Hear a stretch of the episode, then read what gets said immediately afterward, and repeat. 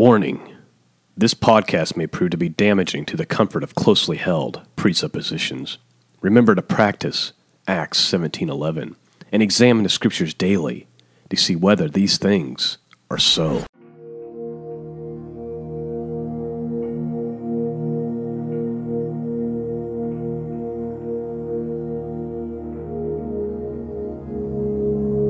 Greetings, friends. Welcome back to the broadcast. I'm Sean, your host.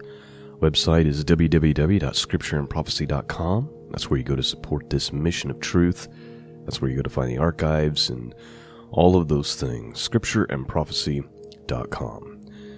Today we are resuming our study in the book of 1 Samuel as we're one of our goals for this year is to get through the Kings. So that would be 1 Samuel, 2 Samuel, 1 Kings, 2 Kings. We're going to be looking at chapters 5 and 6 today. Now, just to recap from last week, uh, the Israelis went, uh, they got into a little fight or a war, or small war with the Philistines, in which uh, they were losing, and they brought out the Ark of God, thinking that that was going to somehow bring them some kind of luck. And uh, they were defeated, and the Philistines took the Ark. Um, also, the judgment was pronounced um, on Eli's sons, and they were uh, killed in this fight. Um, and then Eli himself died, as was part of the judgment. And so that's kind of where we're left here. And Samuel has finally become uh, the priest or the prophet of Jehovah. So that is where we are, and the story takes uh, picks up uh, with the Philistines, and they have the Ark of God, and they make a mistake into taking it, right? And uh, they're about to find out who the one true God really is, and uh, the one true God's power over their false God. And uh, in this particular story, it's the false god Dagon. Let me read the first two uh, verses here, and then I'll tell you a little bit about who Dagon was, or at least in the eyes of the Philistines. We'll be reading from the King James Bible, of course. First two verses, real quick here. And the Philistines took the ark of God and brought it from Ebenezer unto Ashdod. When the Philistines took the ark of God, they brought it into the house of Dagon and set it by Dagon. All right, so to start our study this morning, they bring the Ark of God, they bring it into this temple uh, dedicated to the god Dagon. Now, Dagon was like a fish god, and in fact, in Hebrew, the word dag is fish. Dag sounds like dog uh, is a fish, and so Dagon, a fish god. Now, here's just a little bit of background about that. Dagon or Dagon was a West Semitic god of crop fertility. Worshipped extensively throughout the ancient Middle East, Dagon was the Hebrew and Ugaritic common noun for grain, and the god Dagon was the legendary inventor of the plow. Okay, this is their this is their uh, mythology here. His cult is attested as early as about 2500 BC, and according to text found in the Ras Shamra, he was the father of the god Baal. Dagon had an important temple at Ras Shamra and in Palestine, where he was particularly known as the god of the Philistines. He had several sanctuaries, including those at Beth Dagon, Asher, Gaza, and Ashdod. Now, of course, Ashdod is the sanctuary that we're speaking of specifically in our study today. And uh, so, anyway, I bring that up just so you understand a little bit more about who the Philistines saw this god uh, as. He was a fish god. If you're watching a YouTube video, I'll throw a few images up there. You've seen images like this before, um, most likely. Uh, but they also saw him as the god of crops, right? And they they myth, the mythology was that he invented the plow and that he was the father of Baal. Okay, so there's just a little background uh, on that for you. So let's start over and finish and just read our story for this morning.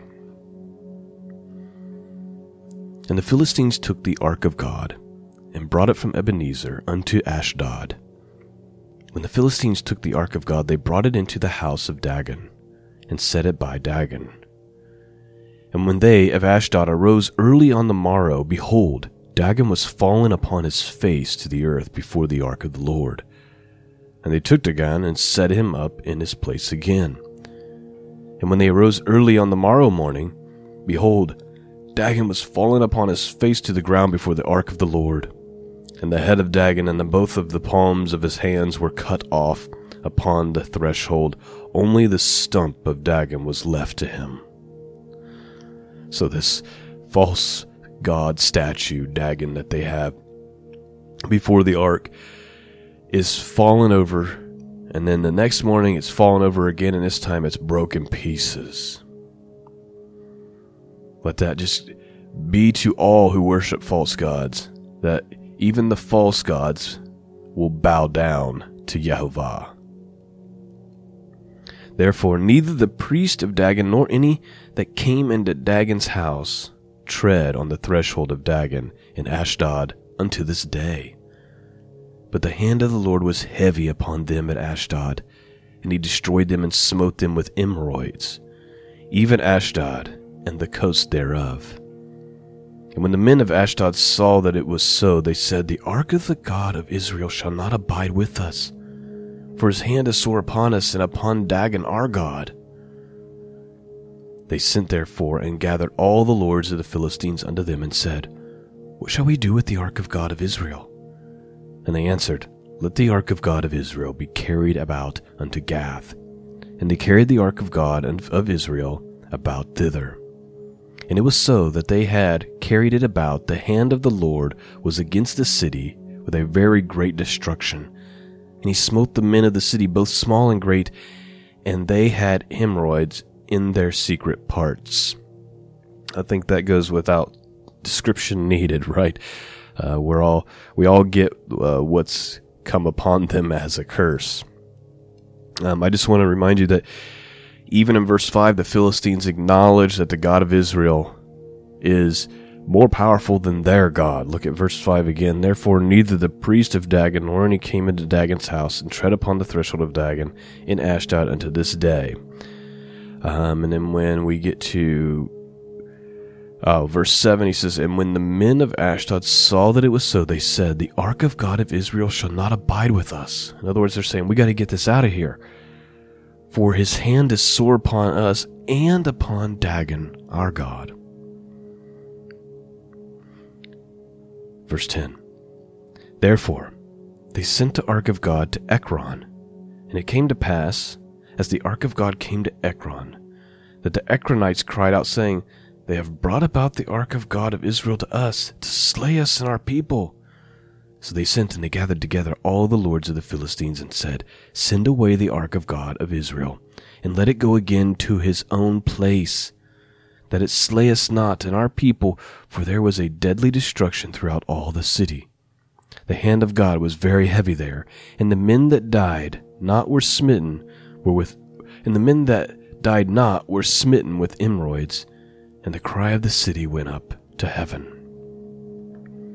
Chapter 6 And the ark of the Lord was in the country of the Philistines seven months. And the Philistines called for the priest and the diviner, saying, What shall we do to the ark of the Lord?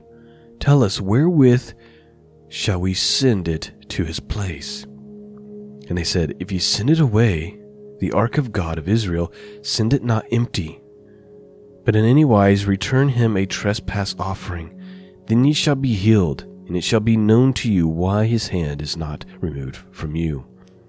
Then said they, What shall be the trespass offering which we shall return to him? They answered, Five golden emeroids and five golden mice, according to the number of the lords of the Philistines, for one plague was on you all, and on your lords. Wherefore you shall make images of your emeroids and images of your mice that mar the land. And you shall give glory unto God of Israel. Peradventure he will lighten his hand from off you, and from off your gods, and from off your land. All right, so they're going to make these golden offerings five of emeroids and five of mice, which just kind of lends that one of the plagues that must have been happening to them, other than the emeroids, was the was mice. It's mice and an infestation, right? So God has been bringing this upon them for seven months now, and they're just trying to figure out how to remove the anger of Jehovah from them and how to get this ark away from them and out of their possession. Verse 6 Wherefore then do you harden your hearts as the Egyptians and Pharaoh hardened their hearts when he had wrought wonderfully among them? Did they not let the people go and they departed? Again, let's take a note of this. It's interesting that the legend of what took place in Egypt where God brought the plagues, and there was the great exodus of Israel, that this story is well known among the Philistines. It's interesting that they know that the that the, the, the God of Israel exists. They're seeing the plagues that are upon them with the ark. They see what happened to their god Dagon as he fell on his face and broke in half. And yet, they don't submit to the God of Israel or worship the God of Israel. They, they still have their own Philistine gods. I feel like that's just a common theme throughout all the earth, even today. People have seen the power of our God. They've seen what we can do in the name of Jesus. They've seen the transformation of people. And yet, they refuse to acknowledge him or worship him as God. It's very, very interesting. I mean, they know the story of the great Exodus. They're saying we shouldn't be like Pharaoh, we shouldn't be like Egypt and harden our hearts. Very interesting. Verse 7 Now therefore make a new cart, and take two milk kine, on which there hath come no yoke and tie the kine to the cart, and bring their calves home from them. And take the ark of the Lord, and lay it upon the cart, and put the jewels of gold, which ye return him for a trespass offering, in a coffer by the side thereof, and send it away that it may go. And see if it goeth up by the way of his own coast to Beth Shemesh. Then he hath done us this great evil, but if not, then we shall know that it is not his hand that smote us. It was the ch- it was a chance that happened to us. And the men did so, and he took two milk kine and tied them to a cart, and shut up their calves at home. And they laid the ark of the Lord upon the cart, and the coffer with the mice and gold, and the images of their emeroids. And the kine took straight away to the way of Beth Shemesh and went along the highway, lowering as they went, and turned not aside to the right hand or to the left. And the lords of the Philistines went after them unto the border of Beth Shemesh. And they of Beth Shemesh were reaping their wheat harvest in the valley, and they lifted up their eyes and saw the ark and rejoiced to see it.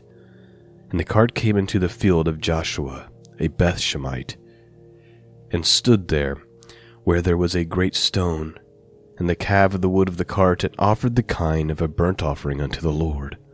And the Levites took down the ark of the Lord, and the coffer that was with it, wherein the jewels of gold were, and put them on a great stone.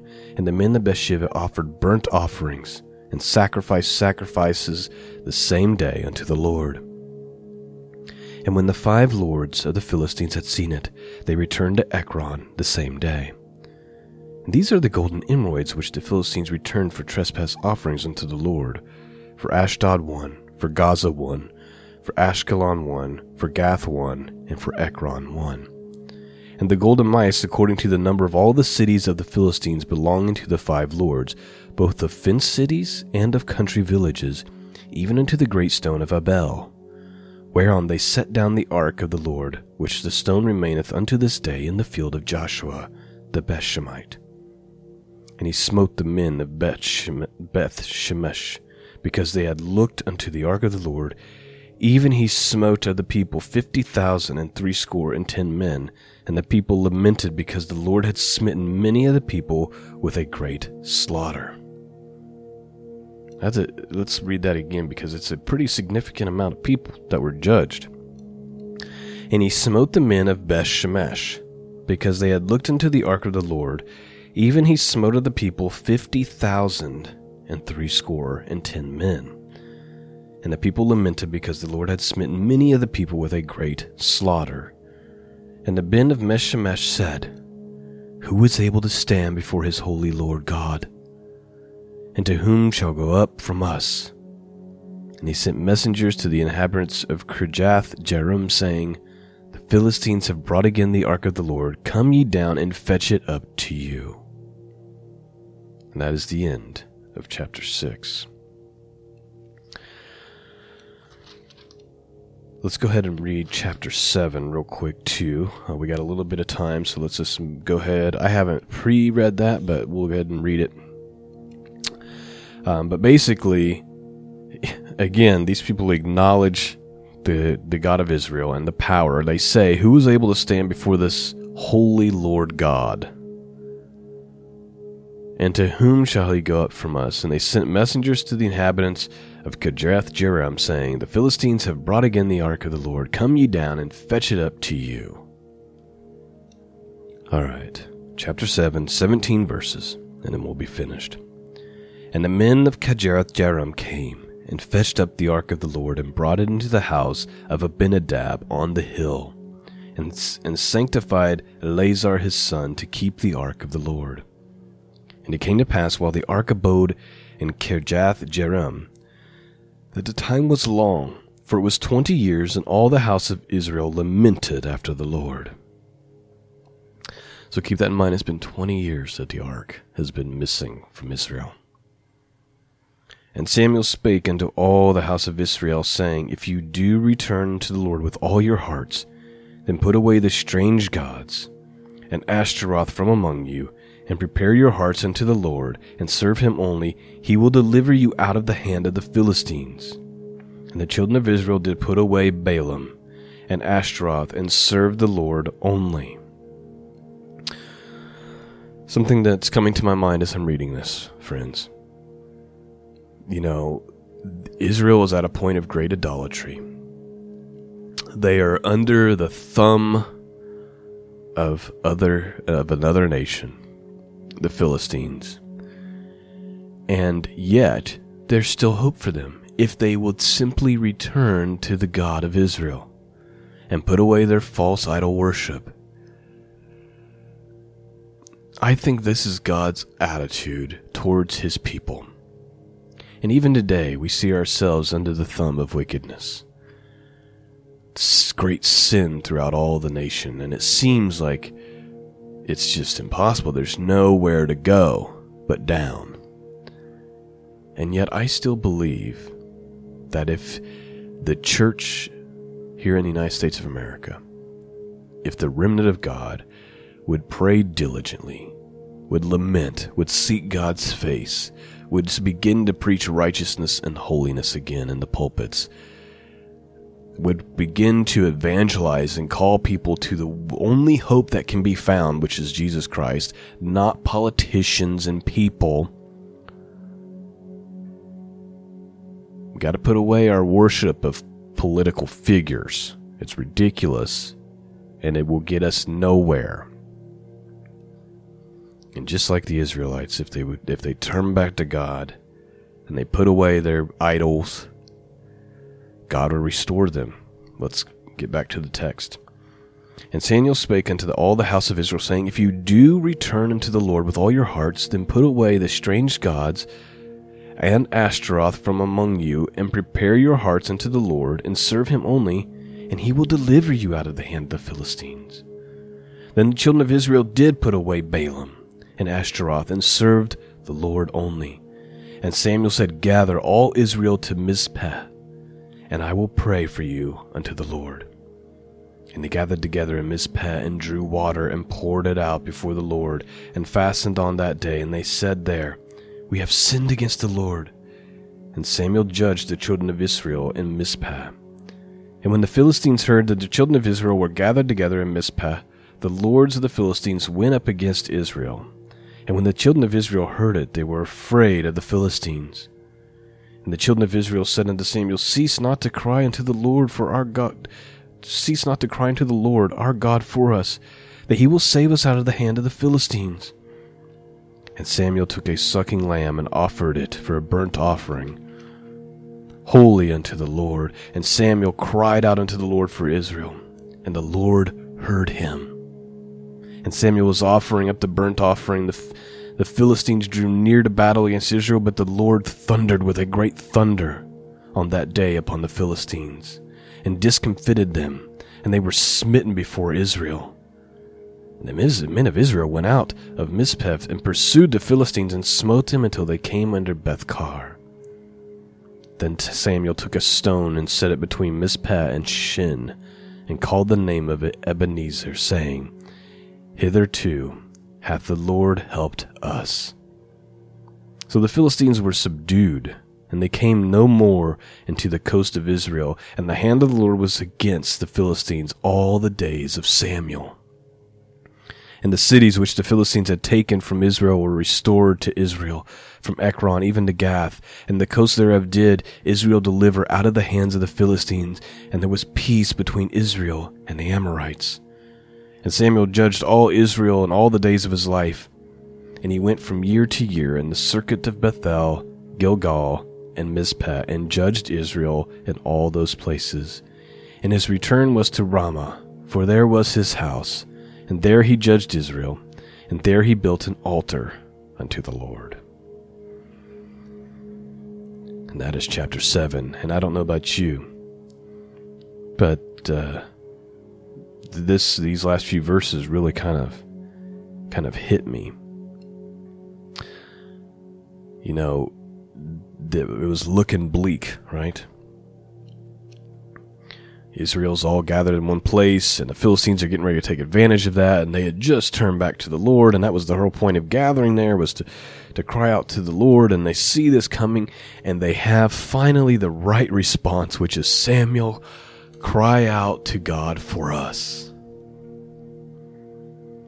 The response was to cry out to God that God would save them. And what does God do? He honors their faith. They turned back to Him and He honors it. And He, and even though it looks impossible, He does a supernatural thing. And Samuel was offering up the burnt offering. The Philistines drew near to battle against Israel, but the Lord thundered with a great thunder on that day upon the Philistines.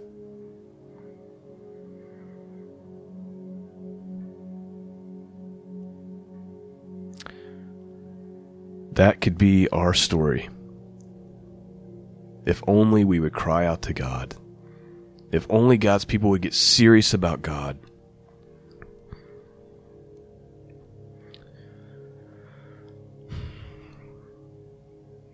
If you're wondering why I'm being silent, I'm trying to make decisions on certain things that are coming into my mind if they should be said or not. You know, I made a comment, I'll just go ahead and say it at my own risk, and then we'll wrap up the podcast. Uh, before 2020, all this happened. Uh, 2000, I guess it was 2019. I was on an End Times uh, radio show, and I put the audio up for you guys, and I made a very controversial comment in that podcast uh, when I was being interviewed. And I said, Look, people are going to get upset when I say this. And I said, But listen to my whole statement before you start making judgments. And I said, the church was better off under Barack Obama than it is under Donald Trump. And then I said, now hold on. Not because Barack Obama was good, because he was an antichrist figure. The reason I made that statement was because during those years the church saw what was happening and began to awaken and began to pray and began to resist. And then Trump gets into office and the tr- and the church goes right back to sleep even though the same policies that were detrimental to the church continued. And the same policies that were detrimental to the country continued, many of them. And so here we are again. And I'm not, I don't care about politics because I just, I, I don't put my faith in men. And so I could, I don't want to say I could care less because that's not true, but it's definitely not where I put my hope and trust.